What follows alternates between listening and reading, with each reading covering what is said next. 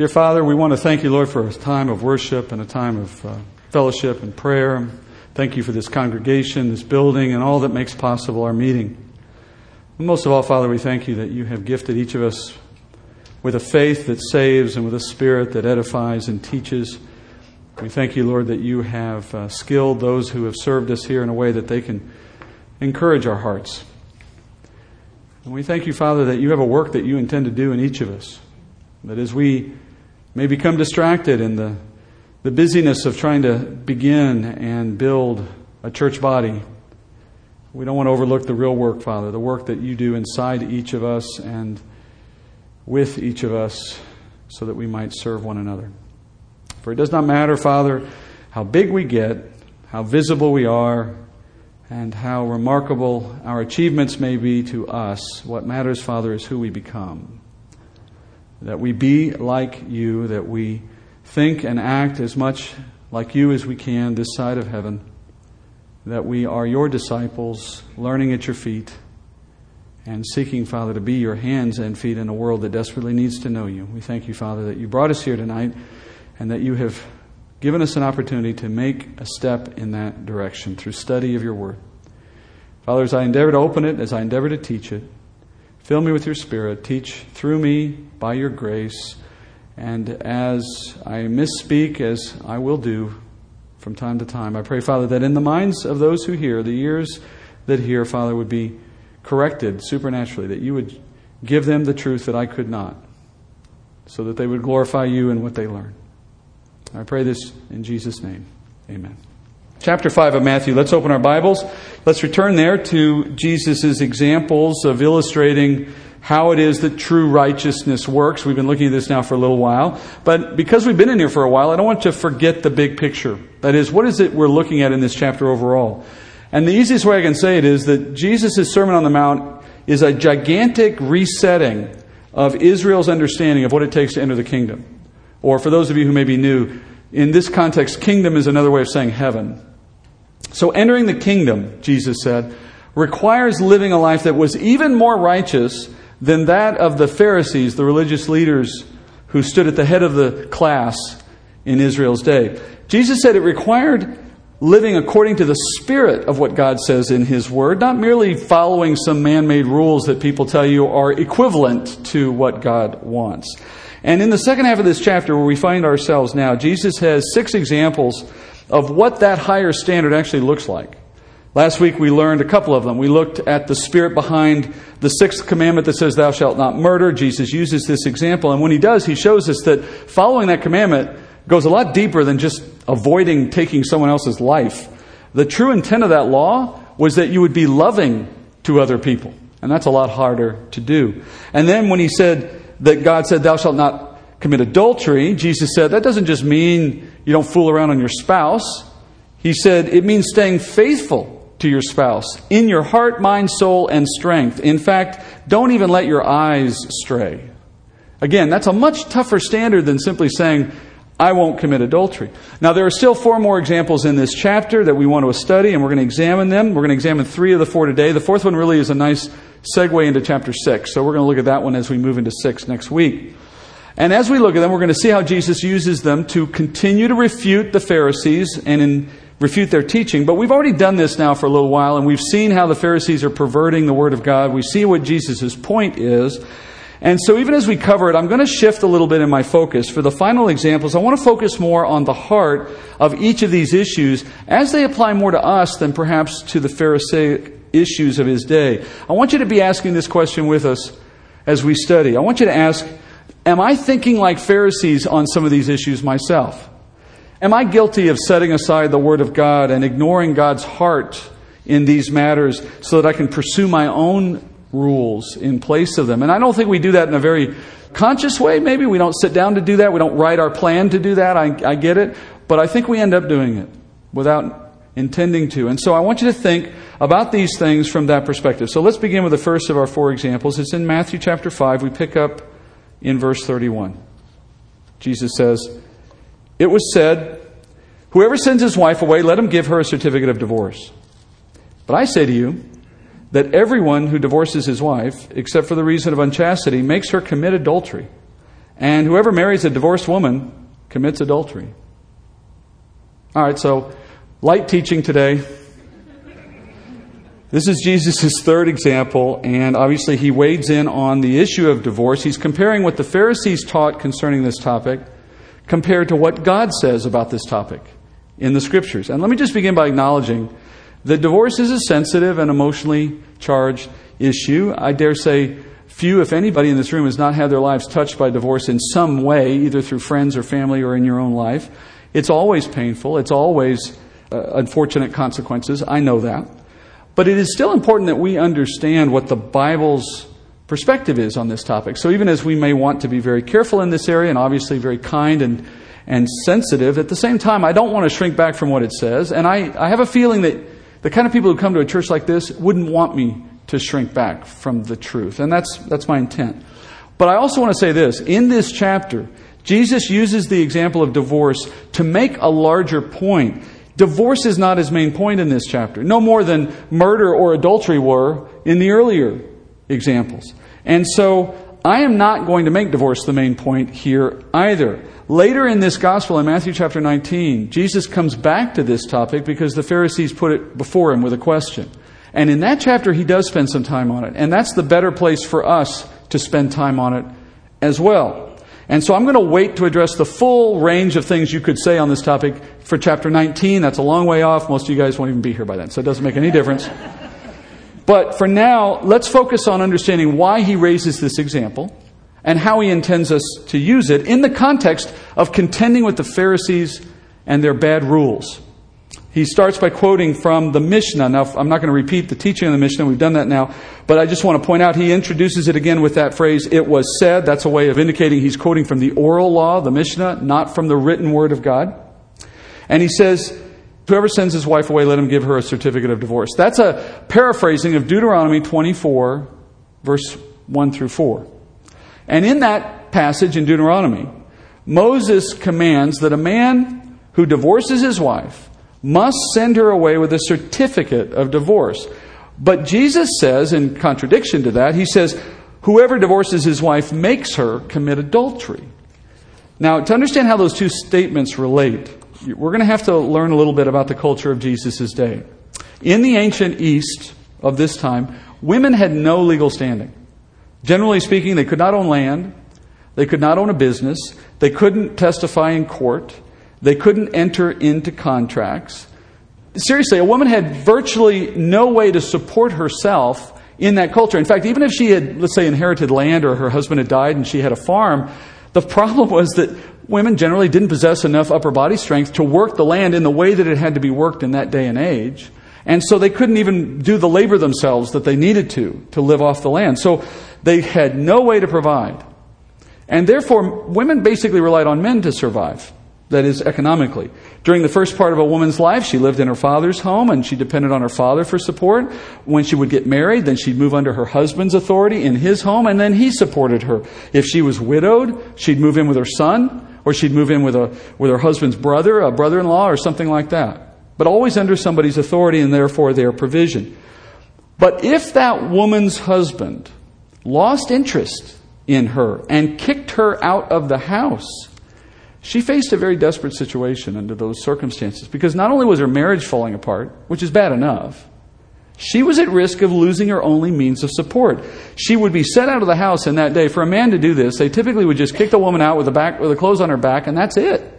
There's, there's no alimony. There's no child support. There's not going to be a divorce settlement. That kind of stuff didn't happen back then. The woman had no rights. And generally speaking, she wouldn't go back to her father's house either because she was considered the property of her husband. There'd been a dowry paid at the time of the wedding. Now, to make matters worse, the woman was still considered married. So that would mean that no other man would consider giving her any shelter either. Because a respectable man would never spend private time in his own home in the company of a woman who was married to another man. He'd be liable to be accused of adultery if he did that. So she was persona non grata. No one would touch her. And so that's the concern that Jesus is referring to here. A woman abandoned by her husband was literally without hope. Unfortunately, that did happen quite a bit in ancient culture. You had hard hearted and cruel men who abandoned their wives. They do it simply because they got bored with her or they didn't like her anymore. Or they found someone better. And they would leave these poor women destitute and helpless without a means of support. And that kind of a woman was in real danger. She was in danger of either starvation or abuse or death by exposure. I mean, can you imagine? We don't have that in our culture, so in, in some ways it's hard to understand this, but in that day, that's how life went. And therefore, a woman in those circumstances, her best chance of survival was to depend on the mercy of strangers or maybe family members, maybe eke out a meager life as a beggar. If you know the story of Ruth and Naomi, they're in that situation. That's why they are in such a desperate set of circumstances in that story. So, to correct that injustice, God said to Israel in Deuteronomy 24 that if a man was determined to divorce his wife, he must give her a certificate of divorce. That meant that the man couldn't just kick her out with nothing. He had to give her this piece of paper that indicated he was separating from her legally. And with that certificate of divorce, then a woman had a reasonable chance, I'm not sure how strong a chance, but she had some chance to find a man who might take pity on her and marry her and thereby support her. Another man could take that woman as a wife now without fear of adultery because this certificate effectively made her eligible to marry again. That was the idea of the law. But if you read that law carefully in Deuteronomy 24, you will see clearly that the Lord was not approving of the man's decision to divorce his wife. He was simply commanding the man to show mercy to his victim, which was his wife. God did not intend, therefore, that Deuteronomy 24 and this provision of a certificate would become license to engage in divorce and remarriage. It was simply the case of providing for the victim. And it's very similar to another law. Let me give you another example. In Exodus 22 16, the Lord says this If a man seduces a virgin who is not engaged and he lies with her, he must pay a dowry for her to be his wife. The law said that a man who seduces a woman outside of marriage must pay a dowry to that woman's family so that he could then marry her. We have an old saying that we say to make her an honest woman, to make her a married woman after the fact. Now, Scripture is abundantly clear about how this issue is viewed by God. Sex with a woman before you marry her is always a sin, 100% of the time. It's called fornication in the Bible. Now, our culture thinks that's old fashioned. The Word of God never changes, thankfully. But in Exodus 22, God addresses the aftermath of fornication because he knew sinful people were still going to do it. He told them not to, but they're still going to do it. So what he said was, I'm obliging the man to make amends for his sin by marrying the woman that he just took illegitimately. That's what God is saying to Israel. So obviously, if you go to Exodus 22:16, you can't come away from that saying, "Oh, God thinks it's okay to have fornication," because he made allowance for it. No, God just found a way to make the best of a bad situation because he knew people were going to make the mistake. And what Pharisees had done with Deuteronomy 24, back to the subject of divorce now, what the Pharisees had done with Deuteronomy 24 in the Mishnah is they had looked at that license, that certificate that God said you had to give to a woman when you divorce her. They looked at that and they said, oh, that's a license to divorce. That's God effectively approving divorce as a legitimate alternative to staying married. They assumed that God wouldn't have made an allowance for this certificate if he didn't have an, a sense that it should be used, if he didn't have a, an agreement with it. That was their thinking. So, what did you think the Pharisees did with that in their Mishnah? Well, they then set about to define in their Mishnah, in the oral law, all the many reasons why you could justify getting a divorce. And you can see where this is going, right? Over the years, that list got longer as more men came along and said, You know, I have another reason why I think I should be able to divorce my wife. None of these reasons are found in Scripture, of course. The rabbis just imagined them. And just to give an example of where they eventually landed on some of these things, the most ridiculous of these rules said that a husband could justifiably divorce his wife if she burned his soup. I'm not making that one up. That's in the Mishnah. With rules like that, it's kind of obvious that men were just looking for reasons that they could end marriage whenever they wanted to end the marriage. Why do they think it's legitimate? How do they believe God would approve that? Well, because God said you can give a woman a certificate of divorce. All right, now, silly as all that seems, the Pharisees always told Israel their oral law, all these rules I'm talking about, they always said they're equal to Scripture. And ironically, their rules were supposedly about limiting divorce to only certain circumstances. And yet, it's because of those rules that it became easier and easier for men in Israel to do the very thing that God says in His Word He hates, which is divorce. And all the while, they just assume God's approving of what I'm doing here because He said I can give a certificate to my wife. So here's Jesus now setting the record straight on that practice. In verse 32, Jesus says, Despite Deuteronomy 24, despite what they wrote in the Mishnah, everyone who divorces his wife makes her commit adultery.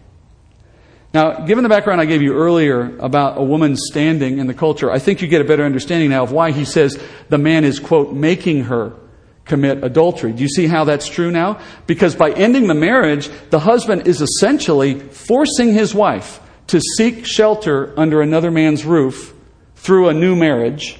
And so, in that sense, he's making her commit adultery because her only other option was starvation. But even more challenging than that, look what he also says. Jesus says that when that next man comes along in pity for that woman, or just in love, whatever, and sees that she has this certificate, and decides, oh, okay, I'll marry her, look what he says. He says that man commits adultery also.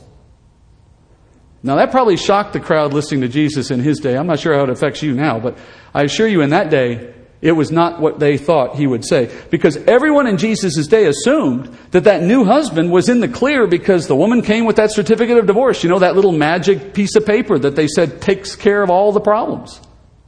But Jesus says, no, no, no, no. You see, that certificate didn't change the situation from God's point of view. That certificate was simply intended to make the best of a bad situation by preserving the life of the woman. That certificate didn't actually end the first marriage vows. It just gave the woman a chance for survival. Because if the choice is going to be between the woman's death and her committing adultery, adultery is the better of those two options, God is saying. Neither are good, but one is better than the other one. And so that certificate doesn't mean that the marriage that existed has ceased. Adultery is still adultery. The husband's choice to divorce his wife was sin. It led to a chain of sin because the next thing that happened was the wife committed adultery, which led another man to have to be put into a position to commit adultery. And so we could summarize his teaching by saying this if you want to please God, honor your marriage as a lifelong bond. For that's how God sees it. As I like to say to my kids, or used to say to some kids, I said, one wife per life, one man is God's plan. Or as some have said, you get one bite at the apple when it comes to marriage. Now, you probably noticed in verse 32, Jesus mentions an exception. And I'm going to wait until chapter 19 to discuss that exception in detail because he gives more detail in chapter 19, and it's worth waiting for that. Also, because I don't want you to hate me more than you already do at this point. But I do want to make one point as you look at it. Grammatically speaking, in that sentence, Jesus' exception applies to the second half of the verse, not the first half. We could reword the sentence this way Everyone who divorces his wife makes her commit adultery except in the case of unchastity. In other words, he's simply saying a husband can't be guilty of making his wife commit adultery if she's already beaten him to it. If she's already committed adultery first, well, then he's not guilty of making her commit adultery. He's only going to be guilty of divorcing her. But it's not an exception for whether you can get divorced or not. We'll cover that more in chapter 19. One last thing I want to say on this topic is if I don't, I think I'm not doing a service to us in this room. While the Bible is clear on divorce being a sin, it is not an unforgivable sin, and it is not worse than any other sin. Remember earlier in this chapter, Jesus said that those who have called a person a fool have broken the sixth commandment against murder. Remember that? And he said that those who have lusted have broken the commandment against adultery. So I want, a, I want a true show of hands here. If you keep your hand down, I'm going to ask you why later. How many of you have hated a person? Put your hand up if you've hated a person. How many of you have lusted? Put the other hand up. Okay. Some of us in this room have divorced. But I ask everyone in this room is the sin of divorce worse than your violations of the sixth and seventh commandments that you just put your hand up to? Are, they in worse trouble than you? Have they done worse things than you? And more importantly, did Jesus die to cover the sin of divorce or only to cover your sins? Obviously, he died for all of us. because we all have sin, no matter what kind. And so we all have no, we, none of us have a basis for judging anyone in the body of Christ concerning their life circumstances or concerning their past.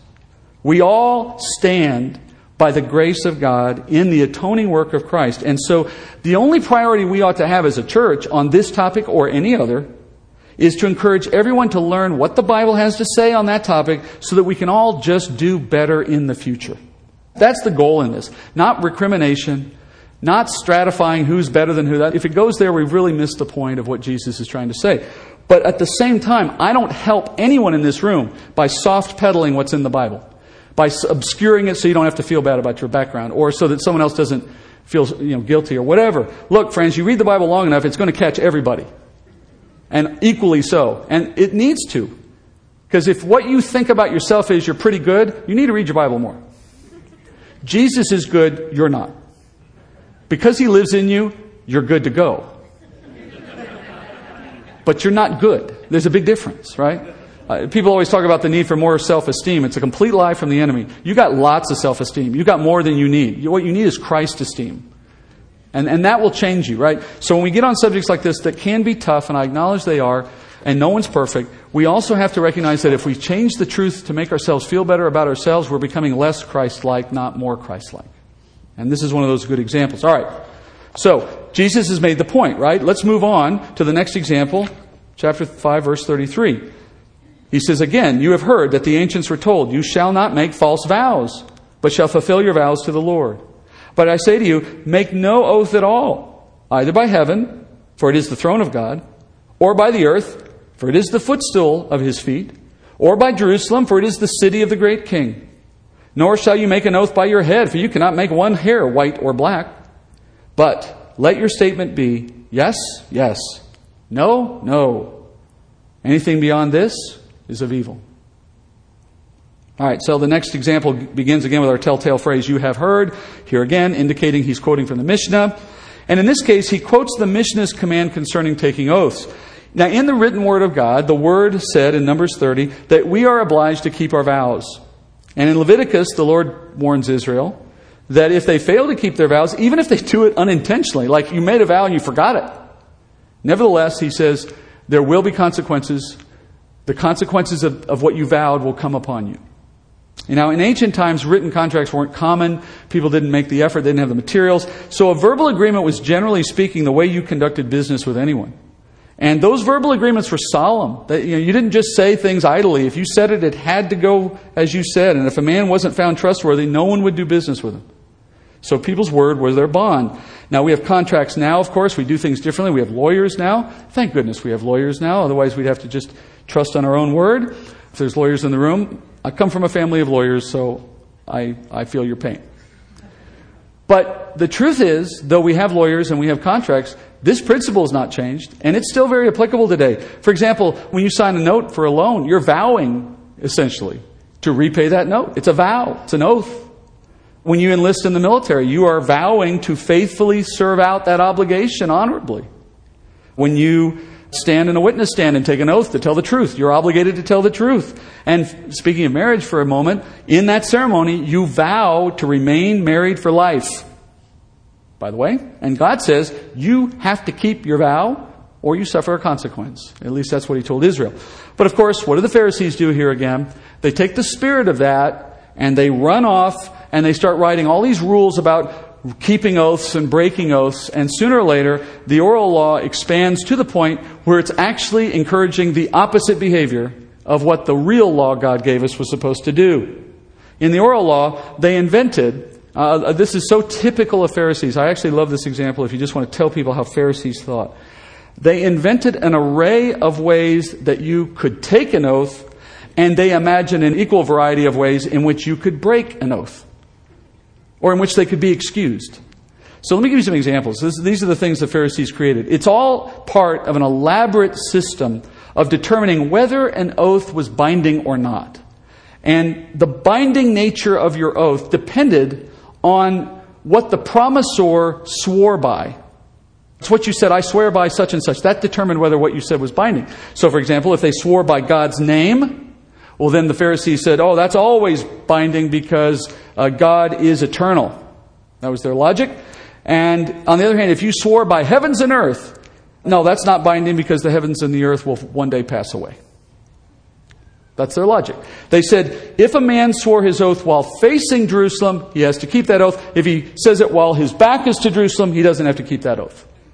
If he swore a certain way at a certain time in a certain place, you know, all these things started to compile so that if someone gave you an oath in the course of some business deal, you had to sit there for a minute and think, did you cover any exception there? I got to think. Did you face the right way? Did you say it the right way? What did you swear on again? Because it was all a gigantic game. The effects of all these rules was to encourage deceit and fraud in business dealings. Because a man could construct his oath in such a way that he knew it would not be binding in the end, but he hoped that the other party wouldn't notice so that he could get out of his word when he wanted to. Only later would the victim discover when he tried to take the man to court that the Pharisees would say, Oh, no, that, that particular oath, that's not binding. It's the equivalent of small print in contract. I'll give you one quick example. In Acts 23 40, there's this story of 40 Jewish men who want to kill Paul while he's in Jerusalem, and they take a vow not to eat or drink until they kill Paul, which means they got a very short timetable to get that thing done, right? And in the end, Paul escapes. They don't get to kill him, but you don't hear anything more about them and their vow, and you have to wonder, what happened to those guys? Well, let me assure you, they didn't die. Because there was a rule in the Mishnah, an exception called restraint. And that rule said that if you were restrained or prevented from fulfilling your vow, then you were excused from that vow. Which basically meant anything could happen, and you could say, I, I slept in, I was restrained, I couldn't, I couldn't keep my vow. It's complete nonsense, right? Now, of course, Jesus denounces the Mishnah's stupid rules on oaths in verse 34. Notice how he brings out some of these examples I just mentioned. In verse 34, Jesus says, swearing by heaven is just as binding as swearing by God Himself because heaven is the throne of God. And in verse 35, he says, swearing by earth is equally binding as swearing by God because it's the footstool of God's feet. And regarding which way you face, swearing by Jerusalem is always binding because it's the city of the kingdom. He's mocking their own rules. Now, he's not validating the rules. He's not buying into that whole silly system. He's simply showing how ludicrous their logic is. Once again, God made something very clear in His law, and then later in this so called oral law, the Pharisees took the spirit of what God said and perverted it for their own purposes. They contrived a set of rules that turned God's word on its head, and it made divorce easy when it wasn't supposed to happen. It made breaking a vow easy when you're never supposed to do it. And they called these things an oral law so that people thought they had the weight of Scripture, and they just fooled everyone, and no one was pleasing God. It's a complete train wreck of religious rule keeping. In the matter of making vows, what does righteousness require? And Jesus says, you know, it just begins with understanding your place in God's economy. That is, in verse 36, he says, You shouldn't make guarantees about things you cannot control. It means taking a needless gamble, and it's evil. So someone might swear, he says, an oath upon their own head. What he means by that is someone puts their own life as ransom should they fail to keep their vow. He's you know, basically someone who says, on my life, I promise to do something. Jesus says, well, wait a minute. You can't even change the color of one hair on your own head. So how can you assure someone of what you're going to do in the future? What, what if circumstances conspire to prevent you? What if you, you know, break both your legs and can't go do what you said you were going to do? What if things change in ways you don't expect? Guess what? You're still committed. God doesn't have exceptions to the vow. Why would you put yourself in that position? That's the point. Oh, by the way, the example of your hair, that doesn't work so well today, does it? We can change hair color like that now, right? That doesn't change anything because you're not actually changing the color of your hair, just covering it up. It's, it's still there. So the point is, if you can't control even the least little thing about your body, why put so much risk on yourselves over things you have no hope to control?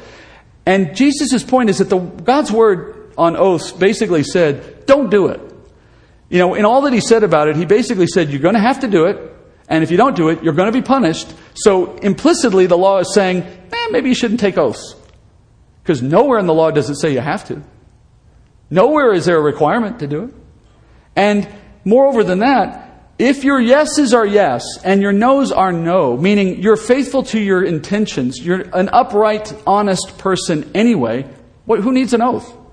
For what reason would you give an oath? It suggests, doesn't it, that the kind of people who give oaths are the kind of people who have burned you in the past.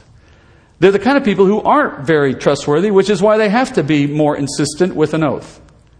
And we don't want that kind of reputation. It's all evil. In verse 38, Jesus moves to the Mishnah's law and retribution. I'm just moving through these somewhat quickly because I think you're seeing the pattern. You don't need me to beat a dead horse. So let's look at the last one for today, verse 38, and then we'll put it all together. He says, You have heard that it was said, an eye for an eye and a tooth for a tooth. But I say to you, do not resist an evil person, but whoever slaps you on your right cheek, turn the other to him also. If anyone wants to see you and take your shirt, let him have your coat also. Whoever forces you to go one mile, go with him two. Give to him who asks of you, and do not turn away from him who wants to borrow from you. All right, we're going to look at this quote here. Before we do, let me just make a little aside. You may have had the same experience I've had when it comes to this passage. Have you ever heard somebody who is not either a believer or they certainly don't have much respect for the Word of God come to a passage like this and say, You see, the Bible contradicts itself? Because the Old Testament said eye for an eye, tooth for a tooth. Jesus is saying that's wrong. It's not that way. And so I've heard it explained a couple ways. You can't trust the Bible, or as one of my family members used to tell me, the Old Testament doesn't matter anymore because obviously Jesus said the Old Testament's wrong. And they actually divide the Bible. Has anybody ever had this experience maybe with people who, who don't get it? But now you can see, I hope, with the pattern that we've been following, Jesus is not undermining anything about the Old Testament. What he's saying is the Mishnah, the Pharisaical view of it, is completely backwards. That the law itself, the eye for an eye, tooth for a tooth law, is saying turn the other cheek. But they weren't getting it because they didn't understand it properly. They're not contradictory. They're saying exactly the same thing. How? Let me show you. He quotes here from the Mishnah's take on the law that's in Deuteronomy. It's actually in Exodus 21 24. And he says that law in the Mishnah was misused by the Pharisees to promote revenge. When in reality, that law was given to Israel so that they would measure out justice proportionally. The law uses these euphemistic examples of a tooth and an eye, an eye for an eye, a tooth for tooth. But notice the comparison that's being made here. The point is, we should not demand something more valuable than what was taken from us. An eye is more valuable to most people than a single tooth. I bet if I asked you which of the two you prefer to lose, I'd get 100% of the people saying, "I'll oh, take, take this tooth. I don't use it very much. Just one over here. You'd never choose to take an eye before you take a tooth, right? That's Jesus' point that an eye being more valuable than a single tooth, you cannot be injured to the degree of a tooth, but ask someone to give up an eye. That's the point. But of course, you know what the Pharisees did with this, right? They took the law hyper literally and they turned it into a license for personal vengeance. So, according to what they wrote in the Mishnah concerning this law, they said a Jew could take personal revenge against someone who harmed them so long as they only take the body part that was taken in their case. But, friends, if you go back and look at the law again, it's clear the Lord is not advocating maiming each other. That's not his desire. He's placing a governor on human tendency to react in sinful ways against those who offend us. And the governor says you cannot go too far. It's similar to what we've already been studying, right? The certificate of divorce was not endorsing divorce, it was minimizing the collateral damage. The law concerning, you know, the, the, the, seducing of a woman was not authorizing you to fornicate. It was minimizing the consequences of fornication. And this law was not authorizing you to go maiming people in some kind of vigilante justice. It was setting limits on what vigilantes might do because God knew how bad we could be. What is the true spirit of this law then? What's really behind this? It's mercy. The true spirit of this law is mercy. Said another way, if excessive punishment is a sin and this law is trying to stop then, then what's the opposite of that sin? It would be showing someone undeserved favor. Or, as we would say, grace. That's what righteousness would be. God's heart is to encourage mercy for those who are offended or, or offend us. So Jesus says if you want to follow the spirit of this law, then here's how you'd actually behave. You would have no interest in retribution whatsoever. You know, some of these other laws might have seemed a bit remote to some of us, but I bet this one hits home for some people in this room, for all of us to some degree, right? Who in here has not been harmed by somebody? Even if it's just an email that came across your desk and you thought, that's so and so, and they CC'd my boss, right? or some, somebody cuts you off in traffic. I mean, how many different ways in a day can someone offend you? It's probably limitless, right? Jesus says, let them strike you and don't strike back. Respond to their unreasonable requests by surprising them with your generous return. When they borrow and don't return, let them borrow again. When they impose upon you with their unreasonable requests, just respond as though that's what you wanted to do anyway. And no, I'm not turning into Joel Osteen. What I'm saying is, this is what that law required in its spirit. The spirit of that law is to be generous in response to those who offend. Do not ask more than necessary. In fact, ask the least. Now, if you're hearing this list of, well, I've got to give to people who hurt me and I've got to let them borrow the weed whacker after they lost my lawnmower, I mean, I can't keep doing this, right? And so you're sitting here with this list in your mind, you're thinking, are there any exceptions to this, Steve? I mean, like seven times is the limit. How many times? Well, if you're thinking like that, I get it, but you're still thinking like a Pharisee. Instead of looking for ways to limit your obedience to God's word, we need to embrace the spirit of what he's saying. Righteousness means looking like God, not like ourselves. So the right question you should be asking right now is how would God respond in these situations? You know, the old adage, what would Jesus do? And then ask yourself, do I do those things? For example, what did Jesus do when he was slapped on the cheek? And he was. He was beaten. Was he deserving of that attack? Did he have the right to respond to his attackers? He hadn't done anything wrong, right? So, so he could have responded. Could he have retaliated and still been righteous? You know what? The answer to that is no. And do you know why? Because it wouldn't have been in keeping with the Father's will. And that's the point. It's the Father's will and our obedience to that will that determines our righteousness. Not our adherence to some silly set of rules that somebody made up. It's what the Father wants for us and our obedience to that desire that defines righteousness. In Jesus' case, he had some legal right to respond, but that's not the point. The righteousness that God expected of his son demanded that he go to the cross, though he didn't deserve it, and complete the plan of redemption so that we could sit here today in the salvation that he gave to us. And if he had struck back at his attackers, that whole plan goes south. Is over. It's done. Now, can you live like Jesus did? Can you live with eyes for eternity? Can you make decisions now that support an eternal purpose, even if it doesn't give you satisfaction here and now? I mean, can you lose another lawnmower to that neighbor who doesn't ever return it or whatever they do? Or, you know, can you take another insult from that person without responding? If what you're doing it for is righteousness, that is for pleasing Christ and not yourself, if you put it in an eternal frame of mind, and then add to that, by the way, the reality that there are eternal rewards on the line for how we do these things, well, then that lawnmower or email doesn't really matter so much anymore. Now the test is can I follow the Word of God? That's what we're all here to do.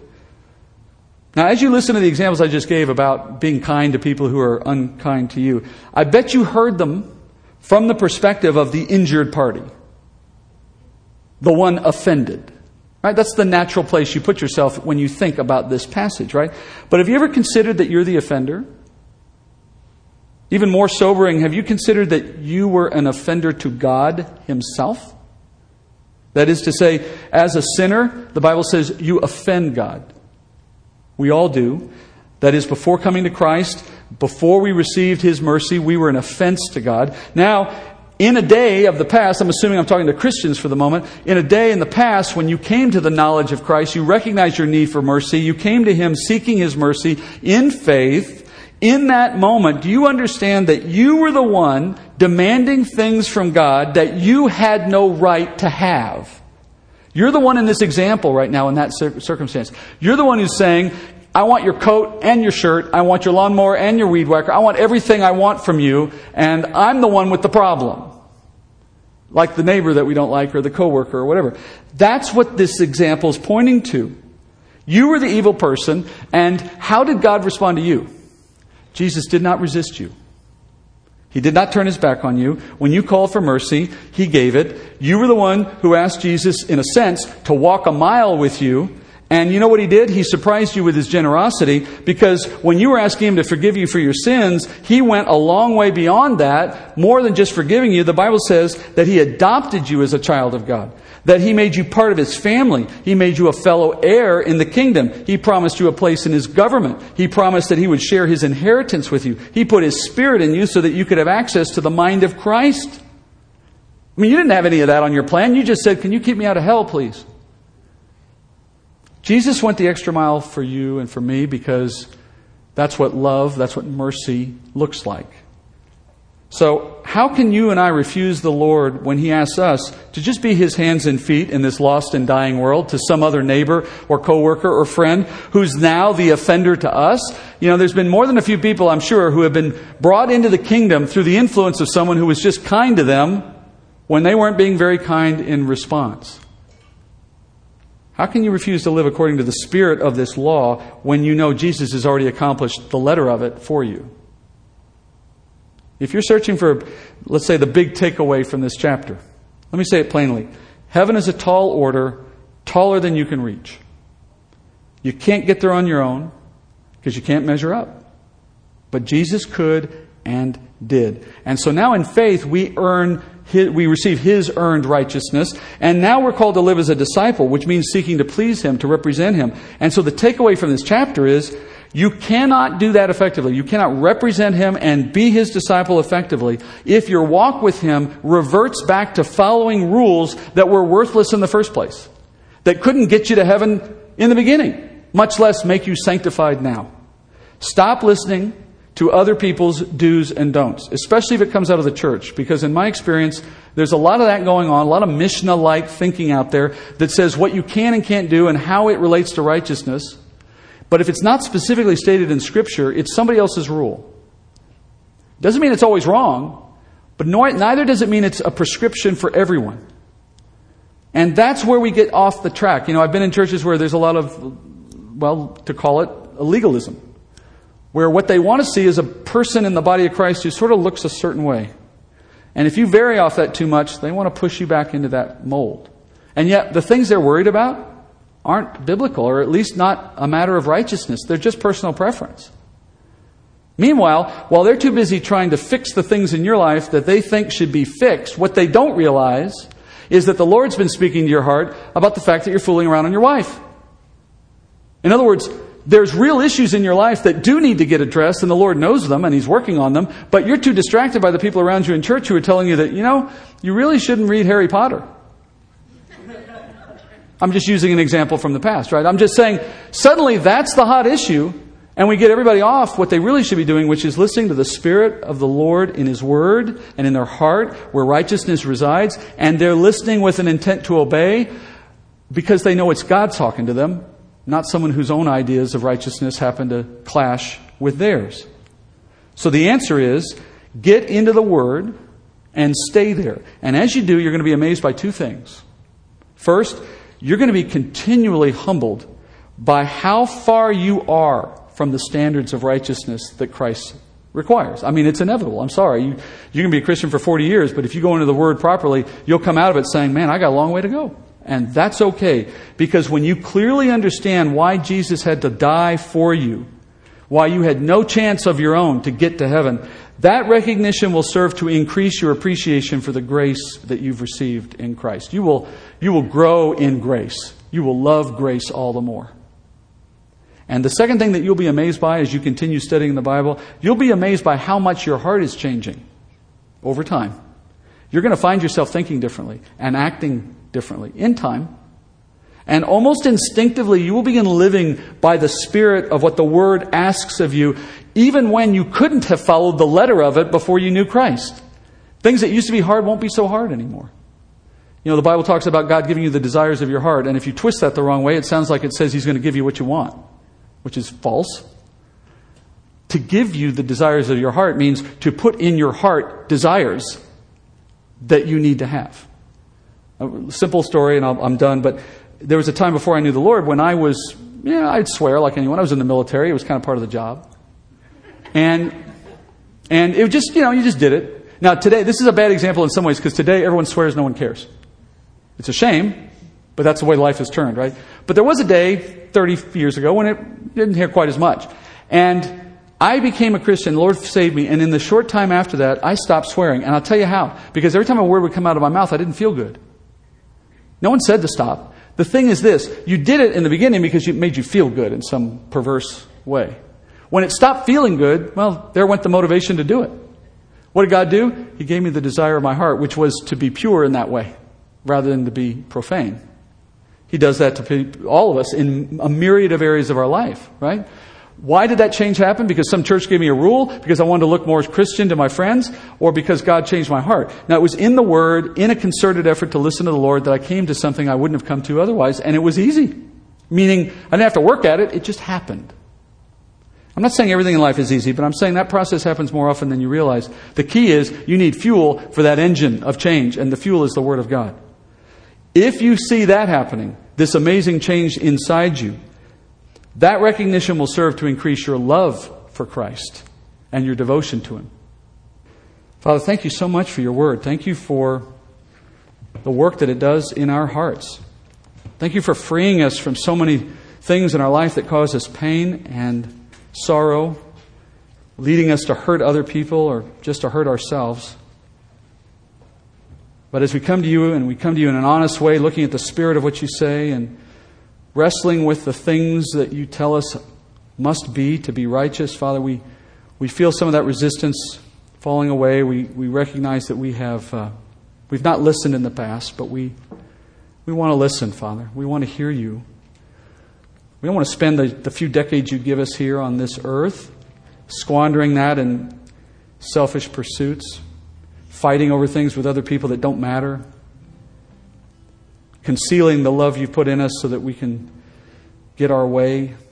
Father, what, what good would that be? What, what's the point in that? When we hear what Jesus says in this sermon, it starts to we start to recognize that to the extent we've lived that way, it's just been a waste of time. One day we're going to meet the Jesus we read about, and when we meet him, Father, we want to stand before him just, just amazed at his glory and so thankful for the work he's done in our heart in bringing us to that moment. Obviously, we, we don't stand there except by Him, but even as we stand there, Father, we want to come with a good testimony. So thank you, Lord, for the reminder that that testimony matters, that the Word is the means by which we obtain it, by our obedience to that Word, and for an opportunity tonight, Father, perhaps to uh, reset that walk a little, to come before you in humility and to pray with others who care for you and care for us and Father, give us courage, give us humility to come up and do what we need to do tonight, Father. And for any who have heard the gospel tonight that Jesus alone is our Savior, that Jesus alone brings us to the Father, that no one comes to the Father but through Him, and that a confession of faith is required, but that's all that's necessary. Father, if that is news to someone in here, please touch their heart, Father, as only you can. And bring them forward. Let their faith be made certain. And Let their confession be heard. We pray these things in Jesus' name. Amen.